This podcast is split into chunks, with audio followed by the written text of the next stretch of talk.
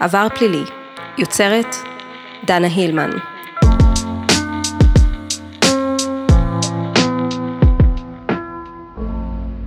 שלום וברוכים הבאים למועדוקו פשע שלנו. כן, פתחנו מועדון לצפייה יחד בסדרות דוקו פשע ולדיבור על זה בקבוצה שלנו, עבר פלילי מדברים על פשע אמיתי. אם עוד לא הצטרפתם, עכשיו זה הזמן.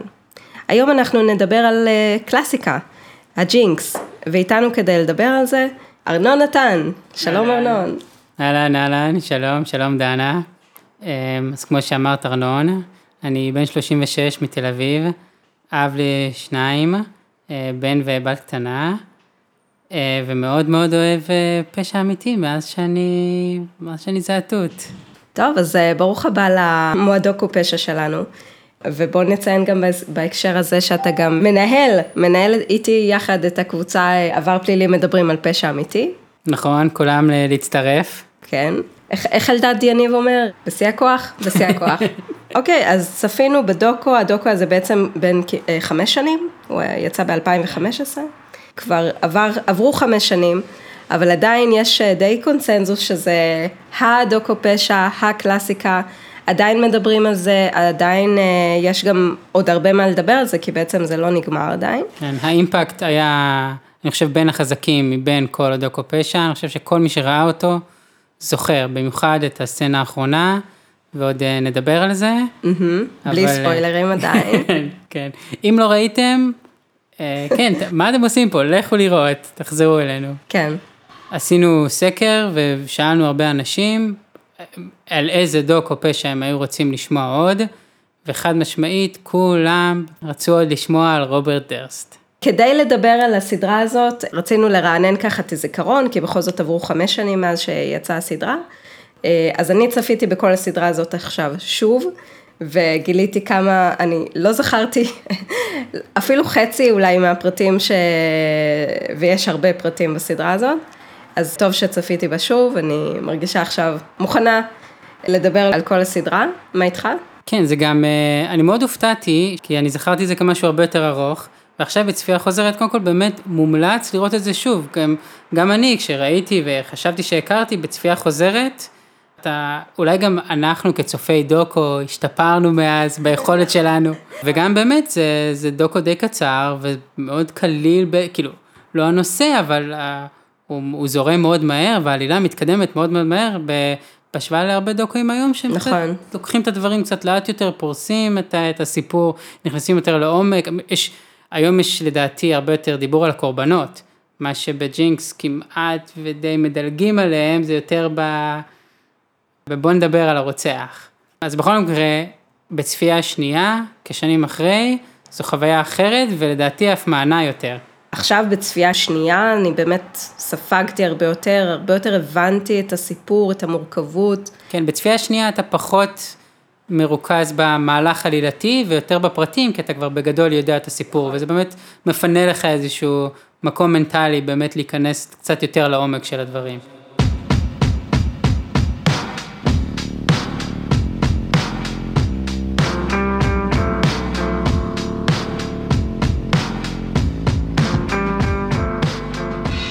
אז רוברט דרסט, פרשיה הראשונה זה אלמות אשתו ב-אלף תשע מאות שמונים ושתיים, אלמות מסתורית שעד היום אף אחד לא יודע איפה היא.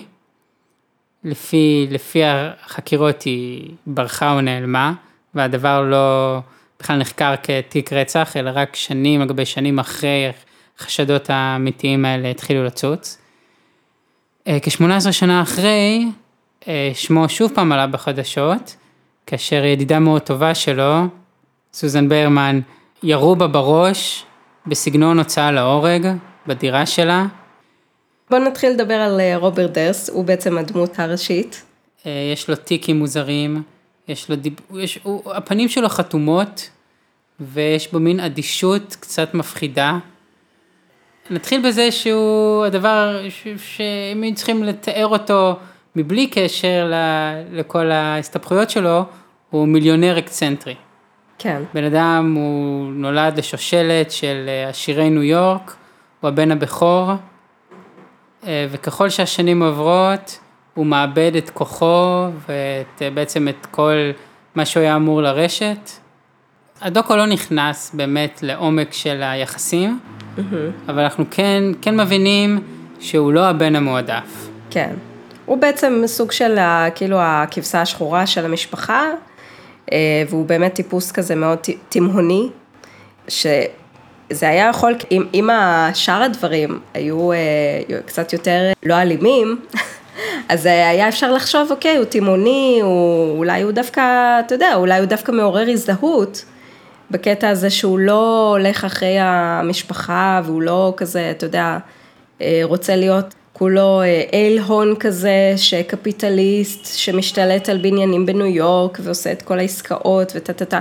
יש לו שאיפות אחרות. הוא פתח חנות למחירת מזון בריאות, והוא היה כזה סוג של קצת היפי כזה, תרבות הנגד בשנות ה-שבעים של ארצות הברית. הרבה אנשים יכולים לראות את זה ולהגיד, וואלה, מגניב, כאילו, בן אדם שהכל בא לו על מגע של כסף, אז כאילו, מגניב, זה, הוא רוצה לבנות את החיים שלו בעצמו, אבל שאר האירועים קצת מפריעים לנו לראות אותו באור כזה. כן, הוא, הוא השתמש בפריבילגיות שלו בצורה קצת אחרת. נכון שבאמת, יש בו משהו באמת נורא היפי, הוא מעיד על עצמו, בלי בושה, שהוא צורך מריחואנה בכמויות, ובאמת היה את אשתו הראשונה, ואת החנות האורגנית שלהם. זה, זה מאוד יפה, ככה שהוא קפץ על הטרנד עוד לפני שזה היה טרנד. וזה באמת שימוש, שימוש יפה בכל הכסף, בפריבילגיה. אבל נראה שזה... אני לא, לא הצלחתי להבין באמת איזשהו ייעוד, או איזשהו חלום שיש לו, איזושהי מטרה. זה נראה ש... שהוא סוג של סטלן מעופף כזה, mm-hmm. שמחפש את עצמו, ופשוט לא אוהב, לא אוהב את ההורים שלו, לא אוהב את האחים שלו. לא אוהב אנשים באופן כללי, בוא נגיד ככה, הוא, הוא התחתן עם אשתו, הראשונה, עם אשתו הראשונה, עם קאתי מקורמק, שאותה הוא הכיר איזה דרך חברים בניו יורק, אם אני לא טועה, והמשפחה שלה ממש הייתה, הוגדרה כ-all American family כזה, משפחה ממש ממוצעת כזאת, שמה שעניין את, למשל, את אימא של קאתי, זה היה לדבר על איזשהו מגזין. עבור רוברט דרסט זה היה פשוט סיוט, זה היה פשוט, כל דקה במחיצתה, זה היה פשוט סבל. פשוט לא סבל את הצ'יט-צ'ט הזה, ואת הליהוג החסר תוחלת עם האנשים האלה, כאילו, הוא כן יכול לדבר עם אנשים ולנהל שיחה, ואתה רואה שהוא מאוד אינטליגנטי. אבל uh, הוא פשוט לא יכול לדבר כזה שיחה שהיא חסרת משמעות מבחינתו, וכאילו, אתה יודע, לדבר סתם בשביל לדבר, ובקטע הזה טיפה הזדהיתי איתו, כי, כי גם אני, אני לא אוהבת לפטפט, אני לא כזה... לא ליד הקולר. כן, אני, לא, אני, אני כאילו אוהבת לדבר על דברים מסוימים, אבל לדבר כאילו סתם מתוך נימוס, או מתוך כזה, אתה יודע, משהו כזה ש... אה, חייבים לדבר, חייבים להיות נחמדים, חייבים להיות זה... פחות. זה משהו מאוד אמריקאי. כן. השיחות חולין האלה, היי מה נשמע, ולדבר רגע במעלית, וממש לומר, ההתעניינות הלא אמיתית הזאת, קצת הזיוף האמריקאי הזה, שהוא כן. הוא סלד ממנו. ו... והוא, ו... והוא גם לא ניסה להסתיר את זה. הוא, הוא היה כזה מאוד פייס uh, פורוד כזה, של yeah. אני לא, לא משתתף בזה, לא לוקח חלק בזה. וזה גרם לחיכוכים. כן. אשתו לא אהבה את זה בכלל, זה הוביל uh, לחלק מהצרות. שהיו ביניהם. אז בואו באמת נמשיך לספר קצת על... על, על היחסים ביניהם. אשתו הראשונה, קאתי דרסט, שהוא הכיר אותה בשנות ה-שבעים, כמו שדיברנו, הזוגיות ביניהם לא הייתה אידיאלית בלשון המעטה, כלומר, בהתחלה זה התחיל באמת טוב, כמו כל קשר, שאתה יודע, שהאהבה פורחת, והכל נראה אידיאלי, ובמיוחד עבור המשפחה שלה, הם ראו בהתחלה את רוברט באור מאוד חיובי, כאילו מיליונר, התחתנה טוב... כאילו מה, מה כבר יכול להיות רע, אבל בהמשך בעצם הסדקים מתחילים לצאת, מסתבר שרוברט הוא, הוא, הוא נראה, כלפי חוץ הוא נראה כזה בחור לא מזיק, אתה יודע, לא אלים, אבל הוא כן אלים, בזוגיות ביניהם, הוא גם הכריח אותה באיזשהו שלב לבצע הפלה, והוא ממש אמר את זה בגלוי, כאילו בשיחה עם ה... עם היוצר, הוא אמר את זה בגלוי, שהוא לא רוצה להביא ילדים, מחשש שהוא מביא מזל רע. וזה בעצם השם של הסדרה, הג'ינקס. הוא מספר איך ש... שרק הוא התחיל את היחסים עם אשתו, את הקשר, אז שהוא הצהיר על כך שהוא לא רוצה ילדים, הוא לא רוצה ילדים בסביבו, הוא יודע שהוא לא יהיה אבא טוב, ושברגע שהיא נכנסה להיריון... כאילו, מה שנכון נכון.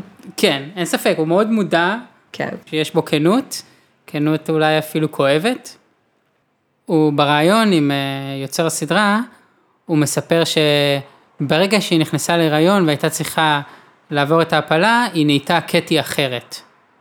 למרות שמבחינתו זה היה ברור, ואין שום סיבה לשינוי הזה בהתנהגות שלה. והוא ממש אילץ אותה. כן.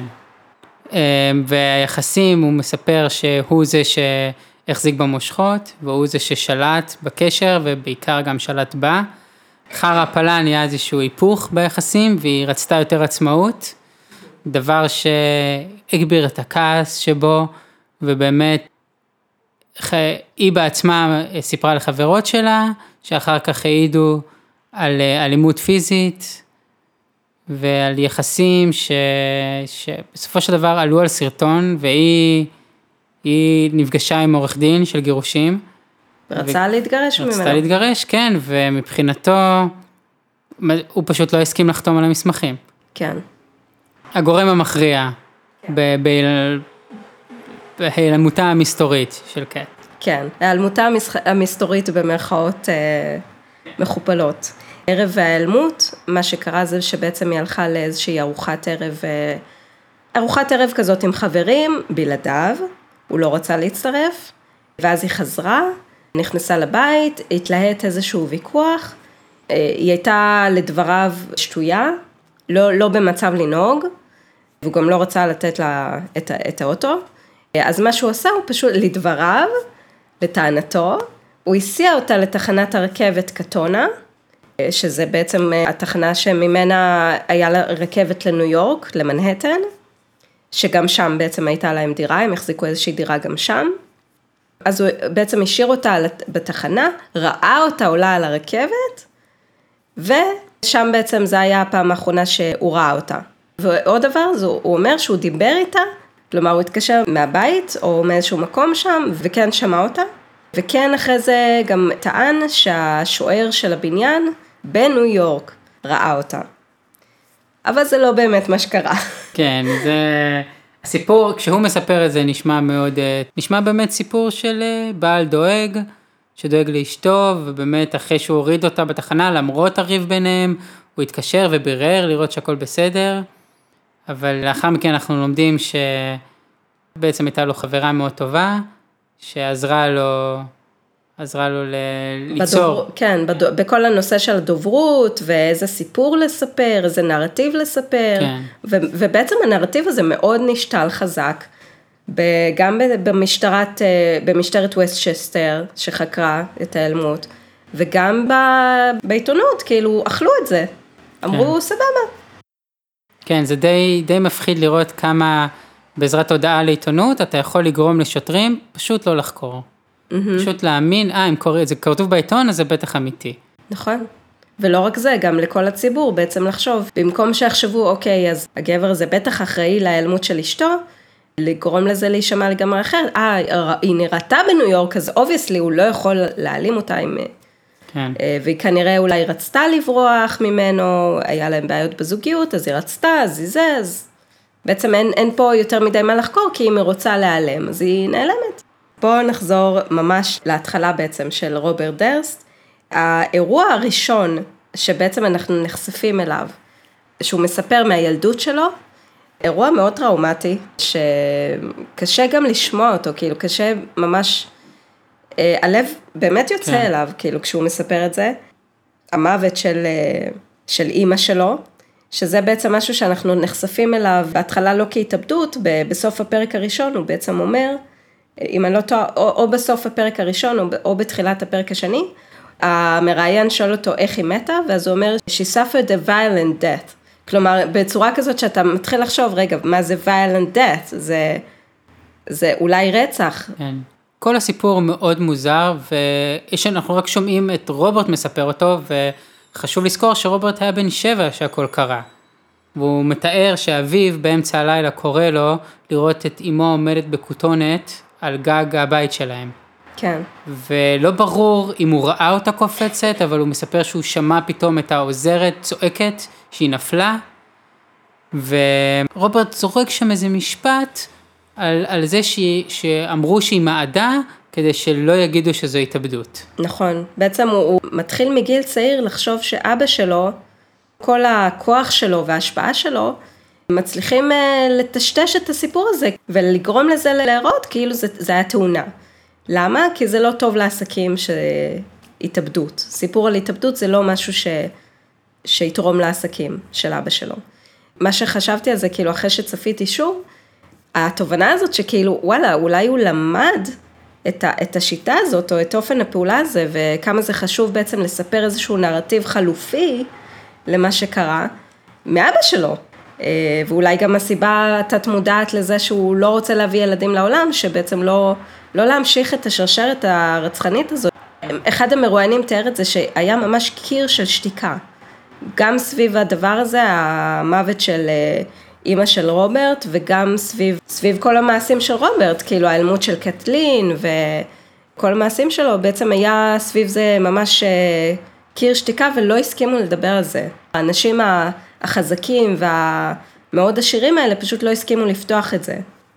כן, הם, בוא נגיד שמבחינתם שתיקה שווה זהב, והם אנשים שבא... כן, בדיוק.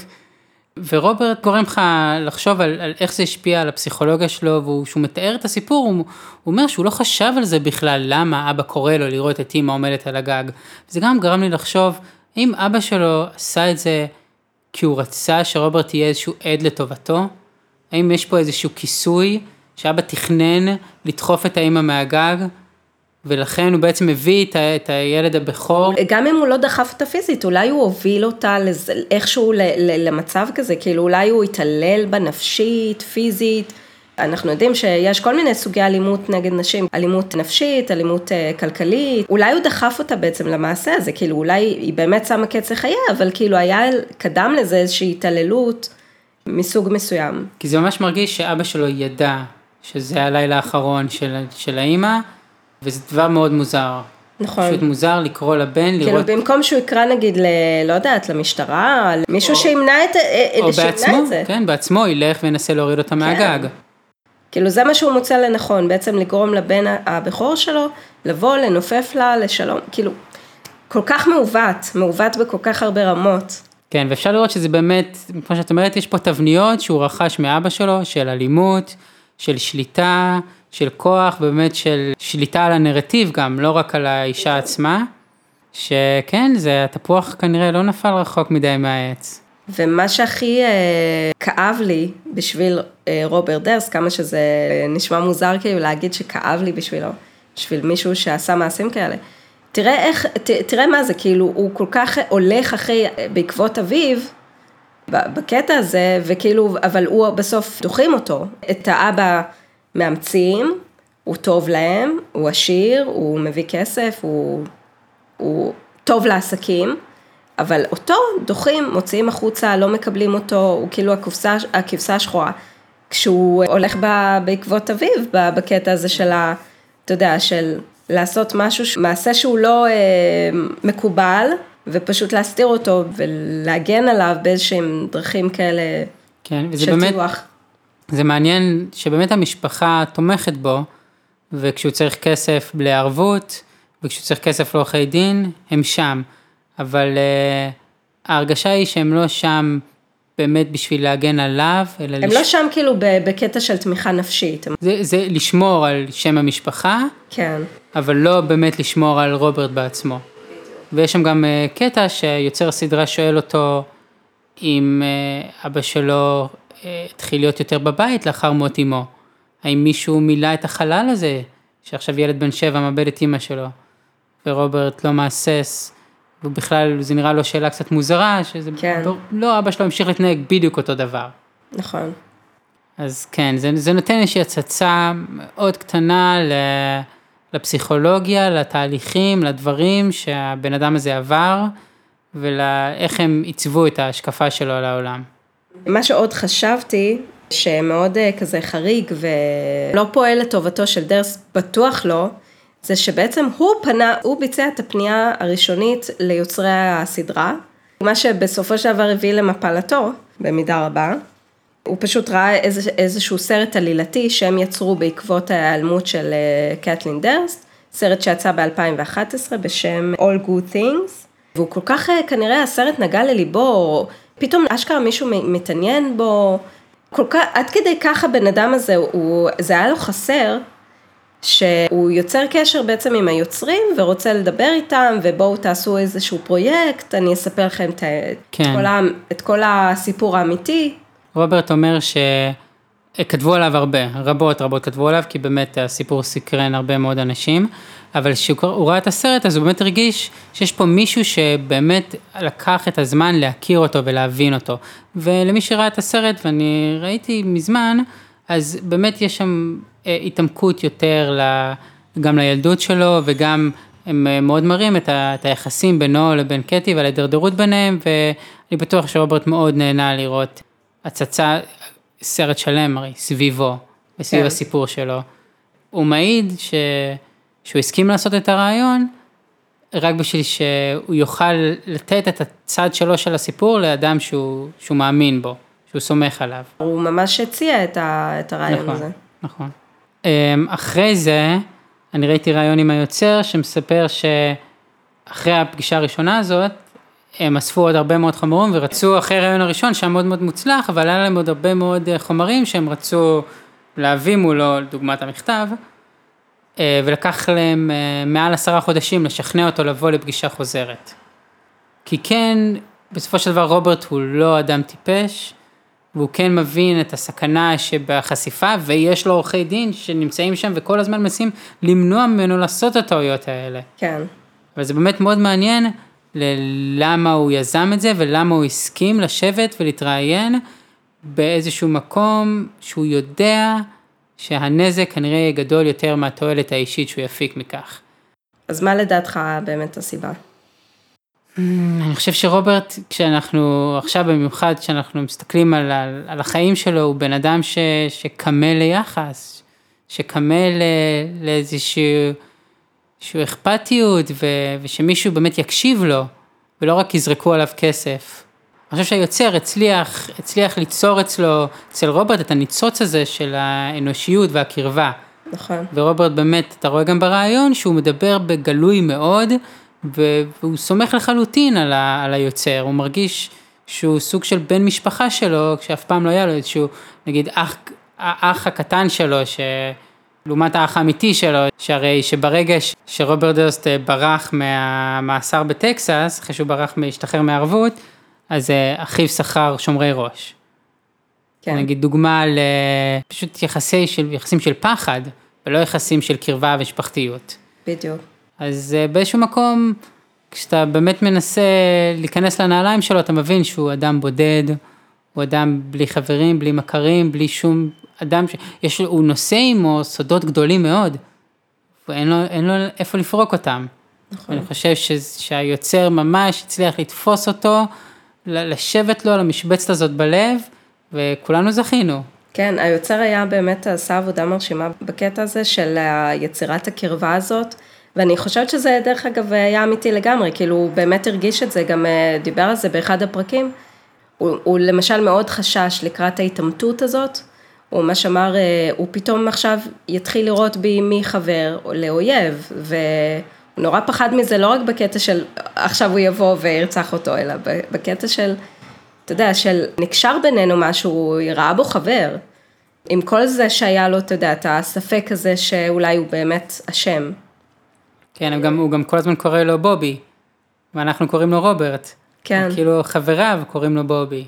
וגם הרגשתי באמת כאילו שהוא מזהה את הקטע של הבדידות ושל זה שהוא נהיה כבשה שחורה במשפחה. הוא דיבר עם, ניסה ליצור קשר עם דאגלס, האח, זה שבסופו של דבר כן נהיה הבוס הגדול, כן, באיזשהו אירוע לכבודו אפילו, וכאילו ראה איזה הכרה ואיזה כבוד עושים לו, ולעומתו רוברט ממש נדחק הצידה, אף אחד לא מתייחס אליו, ואם מתייחסים אליו, אז זה ביחס כזה של, אוי, מה הוא עולה לפעם, איזה פאה הוא לבש עכשיו, מה הוא עושה עכשיו. ממש הרגשתי שהוא מרחם עליו באיזשהו מקום. אוקיי, מה לדעתך באמת קרה עם מוריס בלק? שזה בעצם הרצח הראשון שאנחנו רואים. רואים את הטורסו, ומגלים מהר מאוד שזה מוריס בלק, ומגלים את הקשר שלו לרוברט דרסט. אז מה לדעתך כאילו קרה שם? טוב, רוברט, גם בסדרה זורקים שם איזה משפט על זה, רוברט הוא טיפוס שאם תדחוק אותו לפינה, אז הוא פשוט יהרוג אותך, אם הוא מרגיש איזשהו סיכון, הוא מרגיש שהוא מאוים, הוא לא לוקח סיכונים, הוא פשוט יהרוג אותך. יש, אני כהכנה לפרק הזה, אז קצת ראיתי כמה תיאוריות בנוגע. יש את התיאוריה שמוצגת בסדרה, שהתיאוריה היא שבאמת מוריס גילה שרוברט דרסט, השכן שלו, הוא עשיר מאוד מאוד.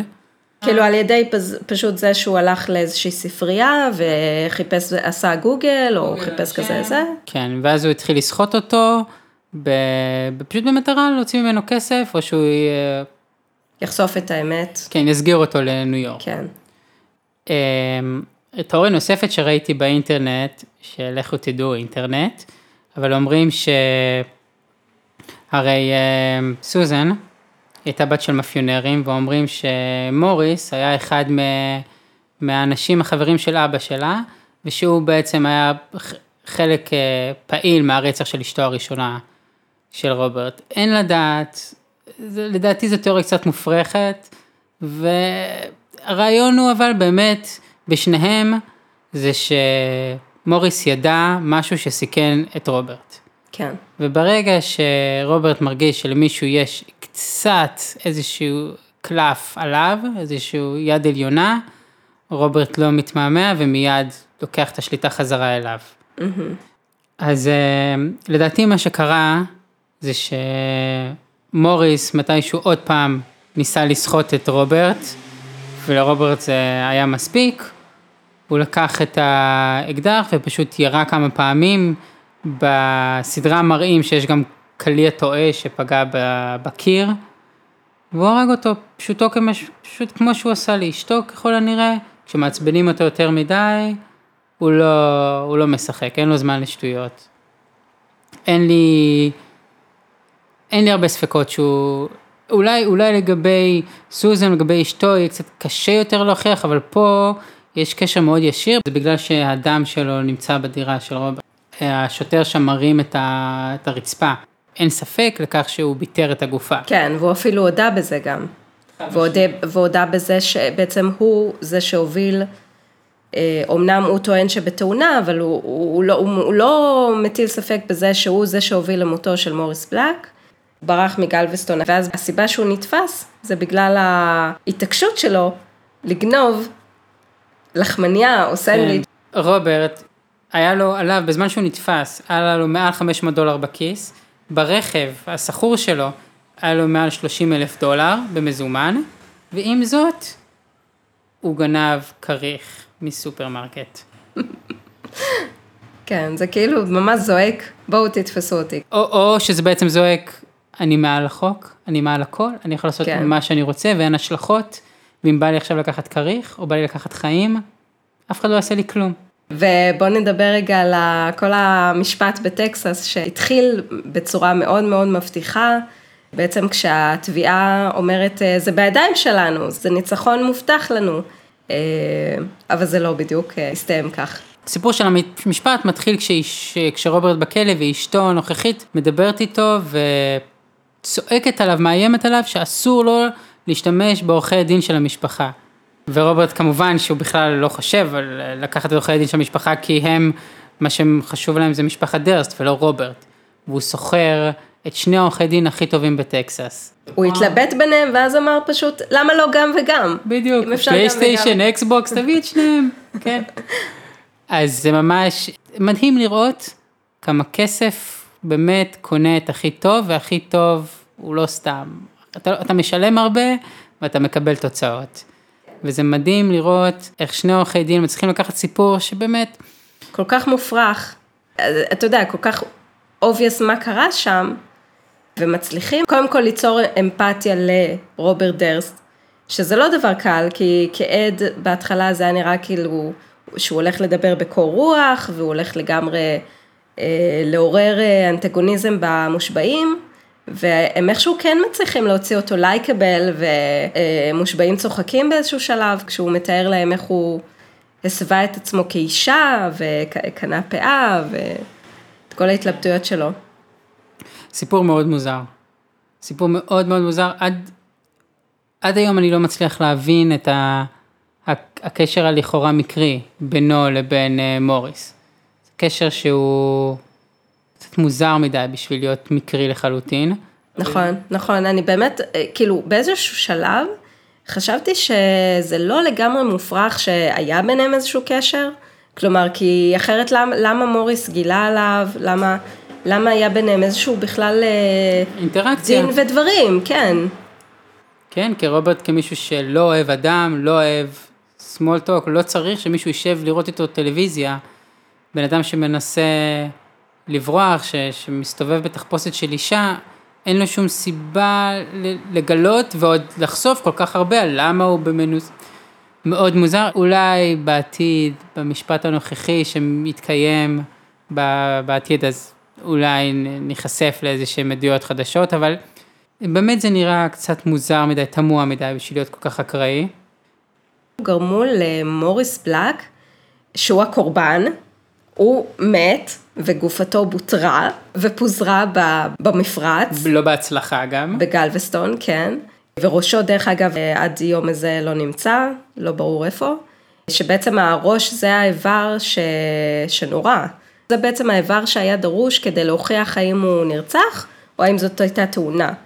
ניתוח פורנזי של, של הקליה והזווית וזה בעצם מה שהיה, הראייה היחידה שהייתה חסרה אולי.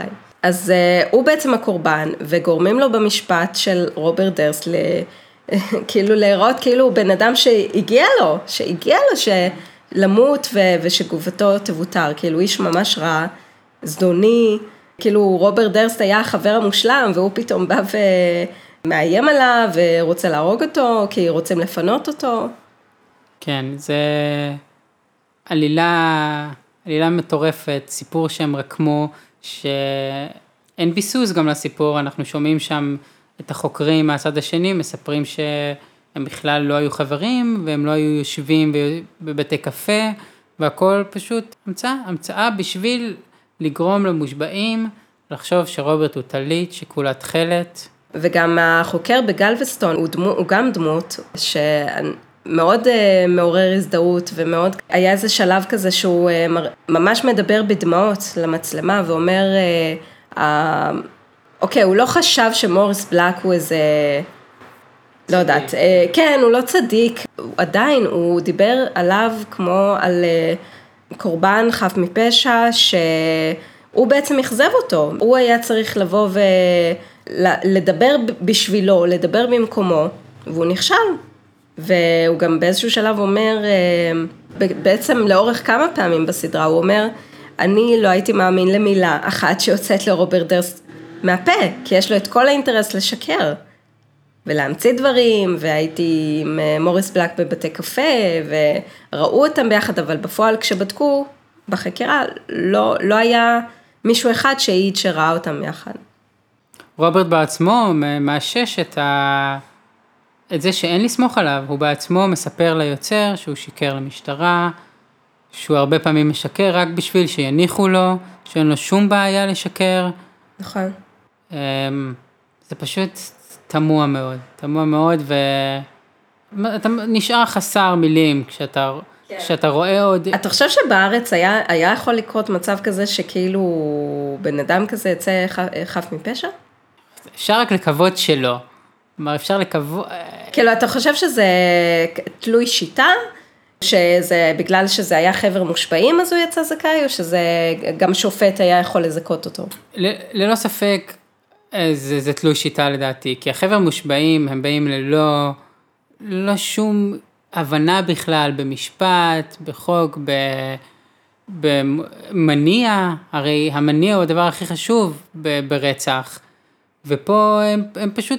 מתעלמים ממנו לגמרי ומסובבים את הסיפור, והמושבעים דעתם קלה באיזשהו מקום, שאני מאמין ששופט היה מתעלם ומסתכל על העובדות. על בן אדם... כן, ש... הייתה שם שופטת בהתחלה כאילו ראיתי אותה ואמרתי, למה היא שם? כאילו, מה היא עשתה שם? היא, היא, היא, לא, היא נראית אינטליגנטית והכל, וניהלה את המשפט, אבל היא, העבודה שלה בעצם בבית המשפט הייתה בעיקר עבודה בירוקרטית כזאת של, אוקיי, לנהל את המשפט, לשמוע את העדויות, אבל, אבל חשבתי על זה באמת, כאילו, אם היא הייתה מחליטה, מה היא הייתה מחליטה? וגם אם היא רואה, נגיד, שהמושבעים מגיעים לאיזושהי מסקנה שהיא לא הגיונית בעליל, היא לא צריכה להתערב, היא לא צריכה, לא יודעת, לתקן את זה. תחזרו לחשוב עוד קצת, חבר'ה, שכחתם שהוא ביטר את הגופה, שכחתם שהוא הסתובב עם תעודת זהות שלו? כן, זה, זה מאוד מוזר, זה מאוד תמוה, שהצדק לא נעשה, יש פה עיוות, עיוות מטורף, של, ממש של המציאות עצמה. כן. וכל זה תחת מעטה של, של משפט. וכמובן, שמעל כל זה יש נדבך של כסף, הרבה מאוד כסף, שאתה יכול רק לקוות שבארץ זה לא היה משפיע, כי שופטים פשוט לא, אפשר רק לקוות, לעולם לא נדע. כן, וגם עוד דבר שאפשר לציין בהקשר זה שהשופטים, יש איזו סטטיסטיקה כזאת שמראה שדווקא אחוזי ההרשעה בישראל הם מאוד גבוהים. כלומר, מרגע שבן אדם הוא אשם, אז, אז בעצם הנטייה של השופטים היא כן ללכת לצד של התביעה, של הפרקליטות, וכן להרשיע לרוב, כי הפרקליטות גם לא מגישה בכלל כתב אישום, אלא אם כן יש לה ראיות מאוד מאוד מאוד מוצקות. כלומר, מראש הרף הפלילי פה הוא מאוד גבוה בישראל. כן, אין לנו מערכת מושלמת, אבל... אבל כן, בואו נגיד תודה שרוברט דרסט אצלנו לא מסתובב חופשי. בואו נגיד תודה. עוד דבר שרציתי לדבר איתך, זה מה לדעתך קרה עם סוזן ברמן?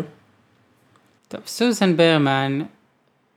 קודם כל, סוזן, סוזן ורוברט חברים, הם התחברו, כך זה נראה, על כך ששניהם איבדו את ההורים שלהם בגיל צעיר, שניהם מגיעים באמת ממשפחות עמידות מאוד, עם הרבה מאוד כסף, ולא מדברים הרבה על האופי של סוזן, כמו שמדברים על רוברט, אבל סביר להניח שהיא, שכמוהו יש בה יכולת מאוד חזקה למניפולטיביות, היא... היא יודעת, היא, היא, היא, היא, כמו שהוא יודע לשלוט במערכות יחסים, אז היא, היא אפילו עושה את זה ברמה גבוהה יותר, לכך שהיא הדוברת שלו. ואין לי ספק שהיא הייתה אשת סוד, ושזה מה שהביא לסוף שלה. אז כן, זה נראה שבאמת שברגע שחוקרים התחילו לחקור את סוזן, והיא הודיעה לו על כך, שחוקרים אותה בקשר לרצח של קטי, אז שוב פעם רוברט ישר, הוא לא מעסס, אין, קודם כל רוברט, אפילו שהיא כנראה הבן אדם היחיד שבאמת היה קרוב אליו, הוא בדם קר, תוך כדי שהגב שלה מופנה, הוא ירה לה בראש. כן, מאפיה סטייל, ובהתחלה בכלל הוא גם לא, לא נחשד ברצח הזה, בהתחלה חשבו שזה קשור לעבר המשפחתי שלה, שבעצם אבא שלה היה איזשהו מאפיונר, ידוע לשמצה, ובניו יורק, עוד כשהיא בעצם ילידת ניו יורק, והיא עברה ללוס אנג'לס, כמה שנים לפני המוות שלה, הרצח שלה, ובעצם חשבו שבגלל האופן שבו היא נרצחה, זה בטוח רצח שקשור למאפיה. ולקח איזה שנה, או לפחות כמה חודשים, עד שעשו את החיבור הזה בעצם לרוברט. אז אתה חושב שהמניע היה רק זה שבעצם היא יודעת עליו את הדברים האלה, ושרצו לפתוח את החקירה מחדש בניו יורק, ורצו לזמן אותה לתת עדות? קשה, קשה באמת להגיד, גם... או שאולי העלו בסדרה בעצם עוד אפשרות, שגם נכון, היא שחתה אותו. נכון, כמו בדומה למוריס, כנראה גם היא ניצלה את, אין מה לעשות, more money, more problems, והיא בעצמה נקלעה לתקופה לא פשוטה, אמרו שהייתה בחובות. כן. היא הייתה בעצם סוג של סופרת סלש תסריטאית כושלת, שום תסריט שלה לא נמכר, וכן, היא הייתה, ברגע שגם באו וגילו את, ה, את הגופה שלה בבית הזה, בלוס אנג'לס, אז מצאו דירה שמעידה כאילו על ממש מצב לא טוב, כספית. אני כן נוטה להאמין שזה... בגלל שהתחילו לתחקר אותה, כי לא נראה שלרוברט כסף זה משהו שכל כך מזיז לו. זה לא נראה שזה משהו שיגרום לו להרוג, כמו, כמו הסכנה או החשיפה של הדברים שהוא עשה, כן. בדומה למוריס. נראה שה, שנקרא, השימור העצמי זה מה שמניע אותו. אז לסוזן היה בעצם איזשהו בן חורג, היא לא נישאה, אבל היה לה איזשהו קשר מאוד מאוד טוב עם מישהו ב-אל איי, ובעצם הקשר איתו נגמר, אבל הקשר עם הילדים שלו נשאר, ונשאר מאוד מאוד חזק, עד, עד כדי מצב כזה שאפילו כשהם נפרדו, הילדים האלה רצו להישאר איתה. הם ממש אהבו אותה ורצו להיות איתה, ואחד מהילדים האלה היה סארב. סארב קאופמן, טיפוס מעניין גם, שבעצם אחרי שהיא נרצחה, הוא מתקרב איכשהו לרוברט דרסט, שזה קצת מוזר. זה תמוה, זה תמוה במיוחד, כי רוברט לא כל כך אוהב אנשים, ובטח גם לא, לא ברור מה המשיכה לבחור כל כך צעיר, אבל כן יש לנו שם איזשהו רמז על כך שרוברט שאל אותו אם הוא צריך כסף, ושאל אותו כמה... כאילו הוא ניסה אולי לקנות אותו. זה באמת מרגיש ככה, שרוברט הבין שכדי ש... שלא יחשדו בו, הוא צריך שהבן אדם שהכי קרוב לסוזן יהיה בעדו. ובכן, כשהבן אדם מדבר על רוברט, הוא מדבר עליו בחיבה, מדבר עליו בידיו, והוא לא יכול לעלות בדעתו שרוברט יהיה בכלל מסוגל לרצוח את סוזן. רוברט יודע לקחת את הכסף שלו ולהשפיע על אנשים. כן. אז זהו, אז בהתחלה כאילו אני הרגשתי כלפי אה, סארב, כאילו איזה פתט אתה, איזה, מה אתה מתקרב לבן אדם שאלף הוא, הוא עזוב את זה בכלל שהוא חשוד המרכזי בהיעלמות של אשתו, של קאתי דרסט, אבל הוא גם מאוד בסבירות גבוהה כאילו חשוד עיקרי ב, ב, ברצח של סוזן. מה אתה מדבר איתו בכלל? מה אתה מתקרב אליו? כאילו קצת הרגשתי, אתה יודע, שתחייה מהדמות הזאת של סארב, אבל בהמשך הוא בעצם זה שמביא את, ה, את הראייה המרכזית שהביא לה לתפנית שתכף נדבר עליה, בעצם הוא מביא איזשהו מכתב, בכתב ידו של רוברט דרסט, שבו כתוב, אם אני זוכרת נכון, משהו בסגנון, now and then I think about what we've been through, כאילו משהו כזה, בעצם סוג של מכתב חברי כזה לסוזן, של כאילו חושב על ה... דברים שעברו ביחד, והוא בעצם רואה שיש על המכתב את הכתובת, בברלי הילס, עם הטעות הזאת באיות של בברלי, שהאי שבעצם מיותרת שם, וממש משווים את, ה, את המכתב הזה לפתק של הגילוי הגופה של סוזן ברמן, כאילו הפתק שנמסר למשטרת בברלי הילס, ורואים שזה ממש אחד לאחד, אותו כתב יד, אותה טעות באיות. כן, זה רק מראה כמה שרוברט באיזשהו מקום צדק, והבן אדם הזה, הבן של סוזן, הוא היה צריך לשמור אותו קרוב, אבל הוא היה צריך ללכת עם תחושות הבטן שלו, וכנראה גם אה, להעלים אותו מהעולם, כי בסופו של דבר, כל מי שמגיע, שיודע קצת על רוברט, עוזר לזה ש, שבסוף הסוד ייחשף. וכל הכבוד ליוצרי הסרט, שהיו חכמים מספיק, באמת להבין את זה, שאם מישהו מאוד קרוב לרוברט, אז כנראה שהבן אדם הזה מחזיק באיזשהו סוד. והרגע הזה שבו אה, מאמתים אותו עם המכתב, שבעצם מראים לו, תראה, מצאנו פה איזשהו מכתב ששלחת לסוזן, וכאילו באגביות כזאת, היוצר השני בעצם היטיב להגדיר את זה, כאילו טיול בשביל הזיכרון כזה, בואו נזכר בכל מיני אירועים מעבר, בואו נספר לנו על הפתק הזה, ואז בעצם מראים לו את הפתק השני, משגע כתיב, כן. עם הכתובת שבעצם של סוזן ברמן, והמילה קדאבר, שאה, רגע, גם לא דיברנו על המילה הזאת קדאבר, מילה מאוד מוזרה, כאילו במקום בדי, למה לכתוב את המילה קדאבר? כן, ואז זה. אחת החברות של קאטי הסבירה שבגלל שהיא למדה רפואה, והייתה לה איזושהי גופה שהיא למדה עליה, אז היא השתמשה הרבה במילה קדאבר, ואז כאילו זה נקלט אצל רוברט, ו... כן. זה, זה לא היה יכול להיות מישהו אחר, זה, זה ברור שזה הוא, בגלל שהמילה הזאת. אז בעצם בפרק האחרון, היוצר ג'ראקי, מאמת את רוברט עם הדברים האלה, וממש שואל אותו, הכתובת של המכתב הראשון, מול הכתובת של הפתק שנשלח למשטרה עם, ה, עם הידיעה הזאת על הגופה, ו, והוא לא מצליח לה, להבדיל ביניהם, כאילו הוא לא יודע להגיד מה, מה מהם הוא כתב. כן, זה רגע מדהים. אז וגם אתה כצופה, וגם רוברט בעצמו, שניכם צריכים להרים את הלסת מהרצפה, כי זה באמת מה שנקרא, זה האקדח המעשן, זה, זה לראות ולא להאמין שיש ראייה כל כך, כן, ראייה כל כך חזקה, כן, נגדו. ורואים גם את רוברט בעצמו. לא מצליח לצאת מזה, כלומר, האיש שיש לו תשובה להכל, ומצליח כזה לענות על כל דבר, לא יודע איך להסביר את זה. כן, כל, כל הכבוד, כל הכבוד לו. ו, ובאמת נראה שמשם ההידרדרות הרצינית ביציבות של רוברט. כן. מתחילה, ואז מגיעה באמת אותה סצנה, הסצנה האחרונה. הסצנה הסופית בעצם שחותמת את הסדרה, שבעצם הוא מוקלט מבלי שהוא יודע שהוא מוקלט. הוא כאילו מבקש להשתמש בשירותים, ובעצם... כן, עכשיו בואו נדבר קצת על הסצנה הזאת. כן. כי מאז יש כמה התפתחויות בסצנה הזאת.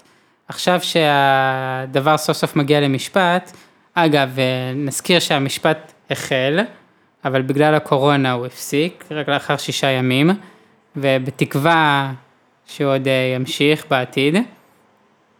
אבל כמובן שהתביעה רוצו להגיש את זה, כי חלק מהראיות זה ראייה, ראייה משמעותית, לשמוע את רוברט אומר, ברור, הרגתי אותם, אבל מסתבר, כאשר הגישו את הראיות האלה, שהדברים שאנחנו שומעים בסדרה הם ערוכים, ובמציאות רוברט דיבר לעצמו במשך שבע שמונה דקות, ברבר ברבורים מטורפים, ומתוך כל ה...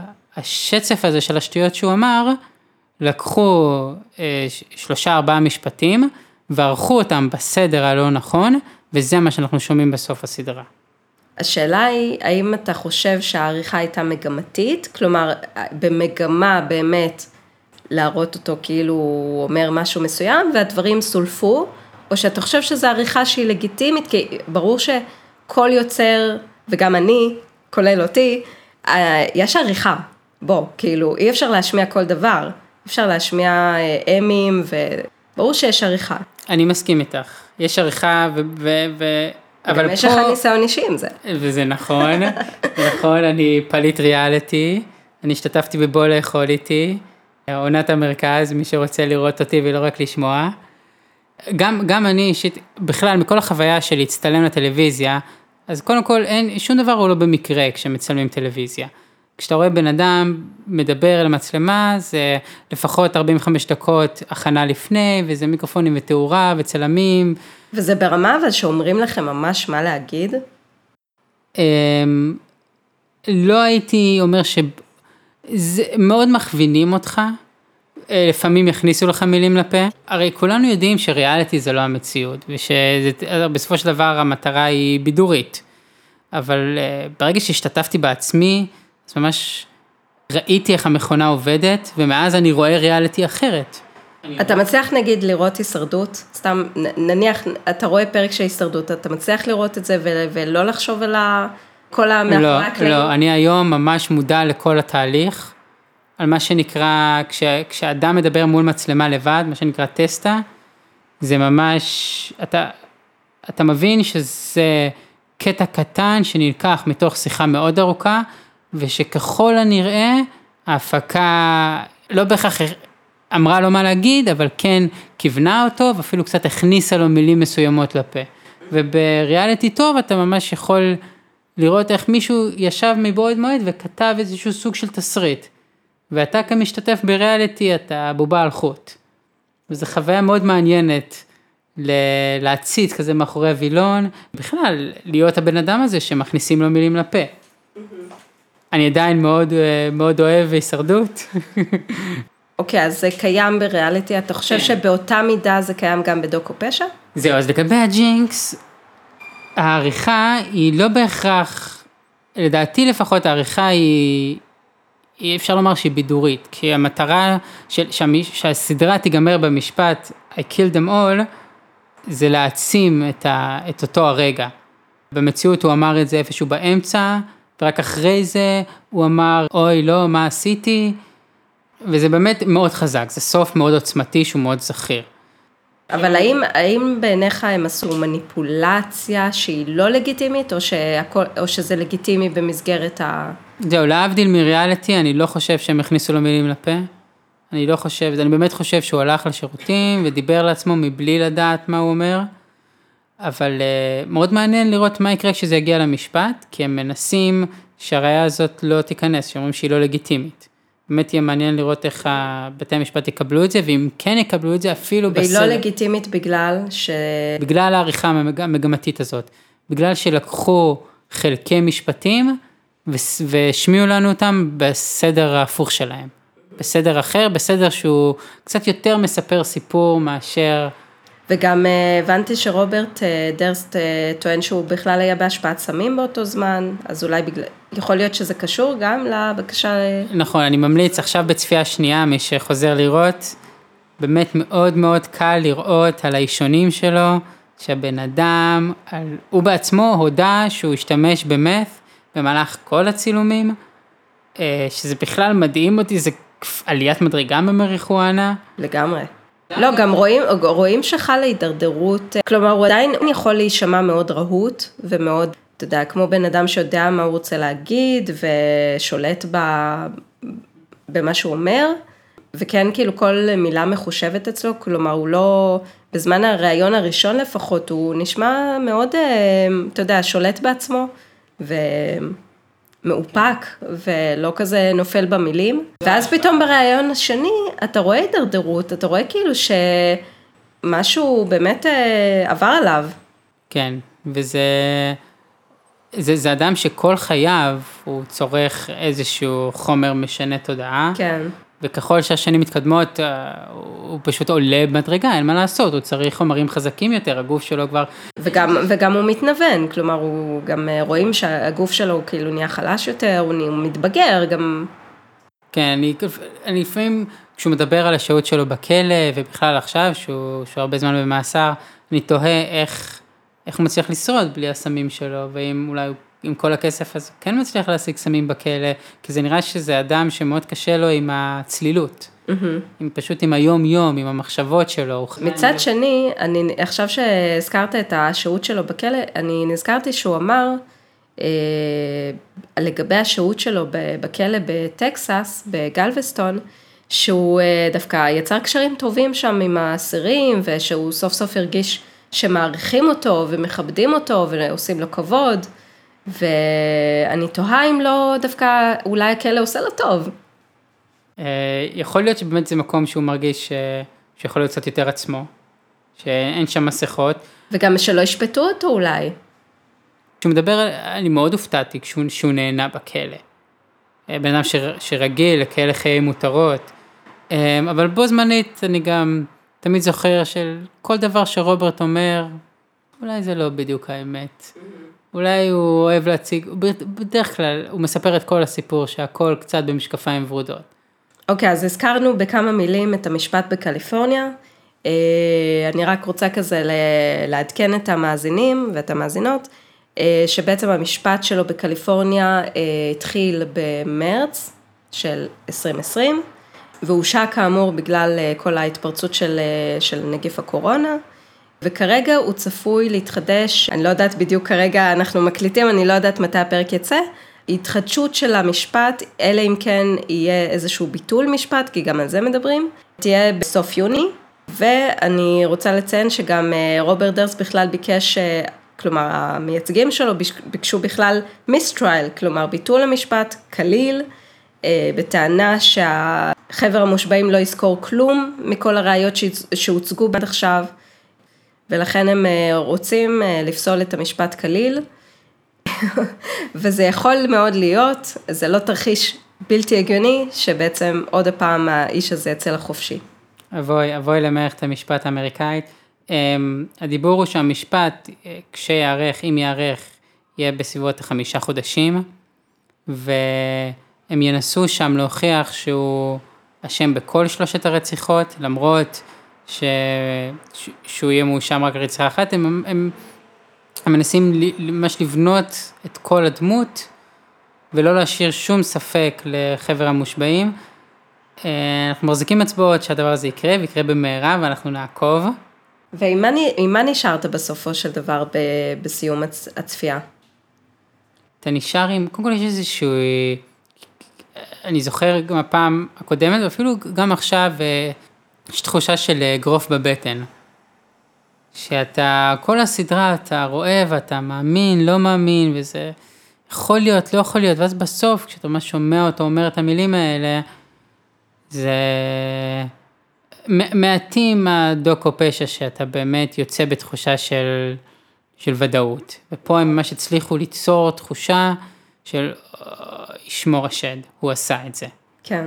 הוא, ואתה אתה מייחל לצדק, אתה מייחל שיש משהו חזק יותר מכסף, חזק יותר מקשרים, פשוט צדק, צדק פשוט, שיש, שיש אנשים בעולם הזה שצריכים באמת להיות מאושפזים, להיות כלואים, שלא הסתובבו בינינו, וזה לא סתם, אני חושב שהסדרה הזאת עשתה כזאת תעודה, כי זה נוגע באיזושהי נקודה של ה, שאתה רואה את המפלצת, ואתה רואה איך, איך היא חסרת דאגות, ו, ואתה רוצה, לא, אתה רוצה שהמפלצת תדאג, אתה רוצה שהיא תפחד מהחוק. כן.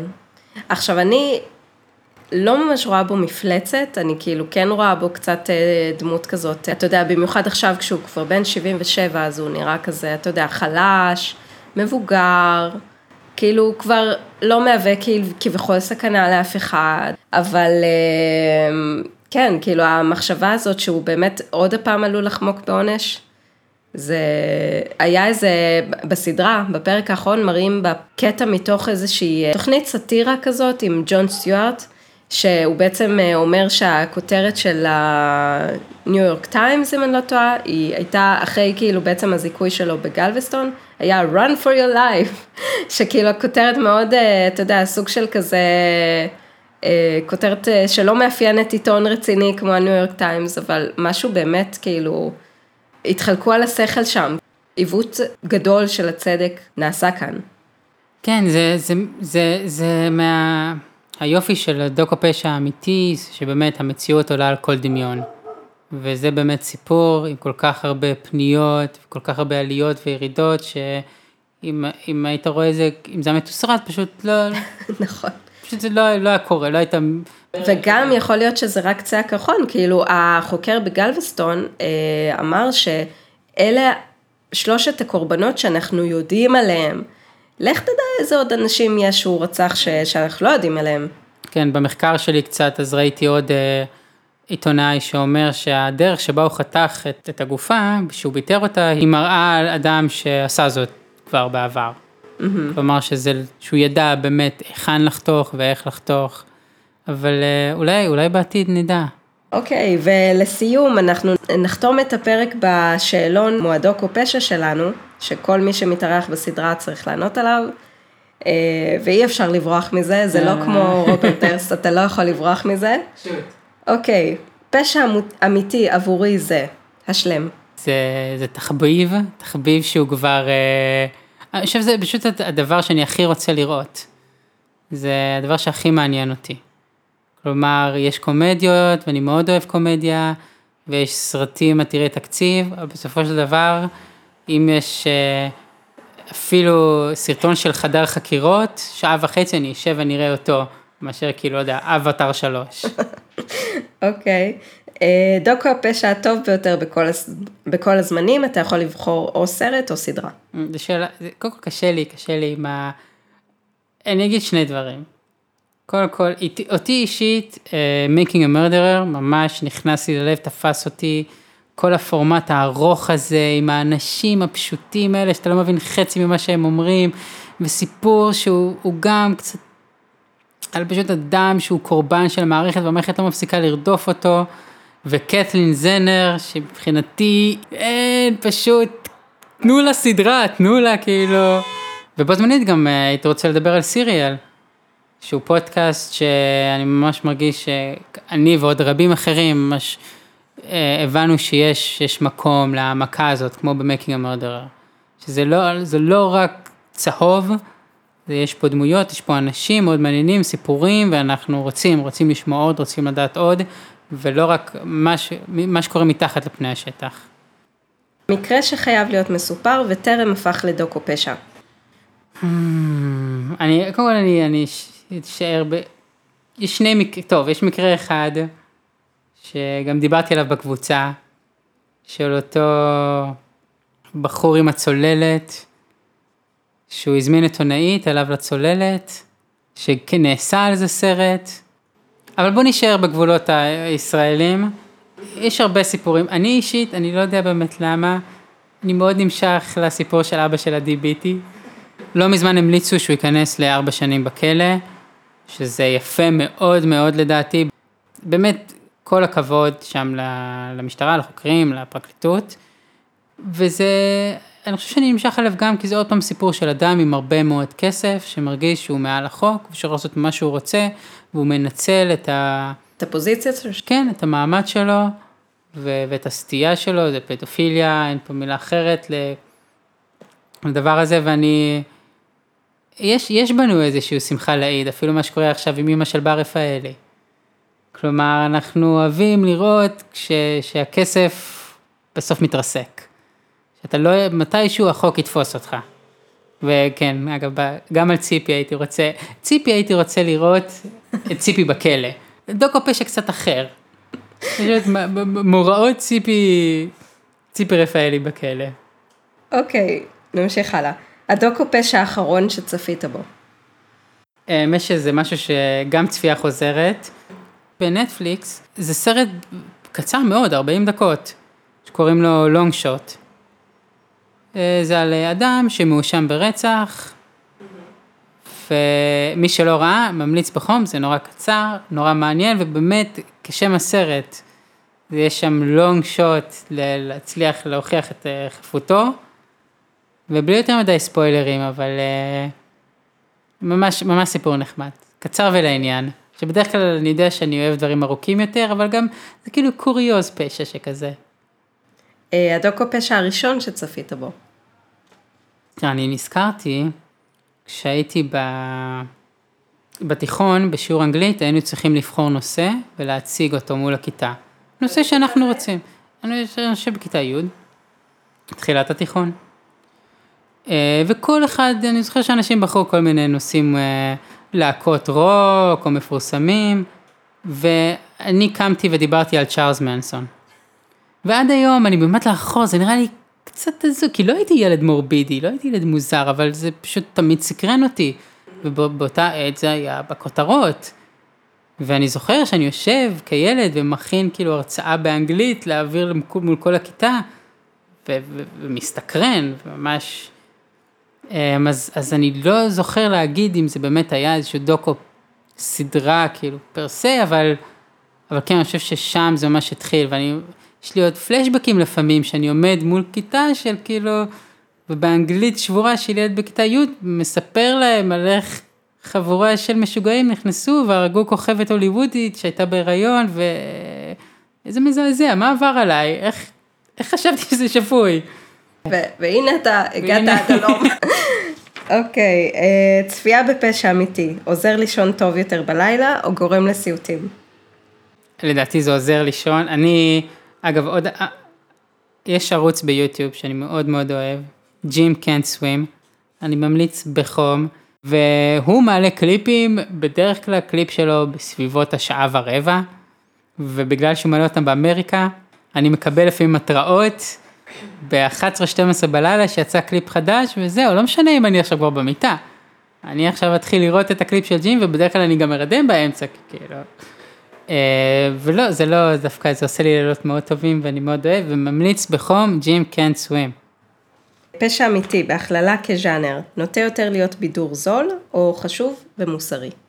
אני לא יודע אם הייתי משתמש במילה מוסרי, אבל כן הייתי משתמש במילה חשוב. כי ליוצרים יש פריבילגיה שאין לחוקרים, אין להם כל, כל, כל המגבלות החוקתיות, וגם הם לא צריכים מהר להביא תוצאה, הם יכולים באמת לחקור לעומק, מוסרי, זה קצת קשה, כי באמת כן יש פה ערך בידורי, אני חושב שצל של אמת זה דוגמה מאוד טובה, לאיך דוקו יכול לשנות דעת קהל, אבל עד היום יש ויכוחים, האם רומן עשה את זה, לא עשה את זה, המערכת המשפטית משוכנעת שהוא עשה את זה, אנחנו כצופים משוכנעים שהוא לא עשה את זה, וזה זה מקום בעייתי להיות פה, ש, שהאזרח לא סומך על המערכת המשפטית. אז, אז כן הייתי אומר שזה חשוב, כי זה, זה חשוב להביא לציבור את, ה, את אוזלת היד של המשטרה, בוא נקרא לזה ככה, באמת היא, זה לא כמו בסדרות, וכשהם מפשלים, במיוחד שזה מגיע לפשע הרציני ביותר, רצח, אז, אז אנחנו צריכים לדעת על זה. וזה סוג של מראה שמציגים להם, ואני בטוח שהם, כמו שאנחנו צופים, הם אפילו צופים אדוקים יותר. וזה, וזה חשוב כדי שיהיה לנו פה משטרה טובה וחקירה טובה ואיכותית. ומה רע בבידור? גם על הדרך, אני חושב שזה יכול להיות גם וגם. כלומר, כמו שאמרתי, זה הז'אנר המועדף עליי. לפעמים זה מרתק יותר מכל דרמה, סוחף יותר, כמה שאני אוהב הישרדות, אפשר להשוות את זה כאילו לג'ינקס. כאילו, יש פה, זה, זה משהו שנשאר איתך, דוקו פשע אמיתי הוא משהו שאתה, אתה לומד ממנו באיזשהו מקום גם על עצמך, כי אתה תמיד, אתה תמיד שם את עצמך בנעליים של הגיבור מתישהו, אם הסיפור מסופר טוב. אף אחד מאיתנו הוא לא ג'ו אקזוטיק ולא רוברט דרסט, אבל אנחנו כן מוצאים בהם איזשהו נקודות קטנות, כמו שאמרתי, יש קצת חמלה, ויש את הזדהות, ויש אפילו קצת שנאה. זה, זה טלוויזיה איכותית לטעמי. טוב, תודה רבה ארנון. תודה לך דנה. נמשיך, עם ה... נמשיך לנהל ביחד את הקבוצה ונגיע להישגים. כן, אמן אמן. יאללה. ביי. ביי. אני דנה הילמן, יוצרת וכותבת עבר פלילי. תודה רבה לארנון נתן, שבא לאכול איתי, אה, לדבר איתי, על הג'ינקס. הציון שלי ארנון הוא שש.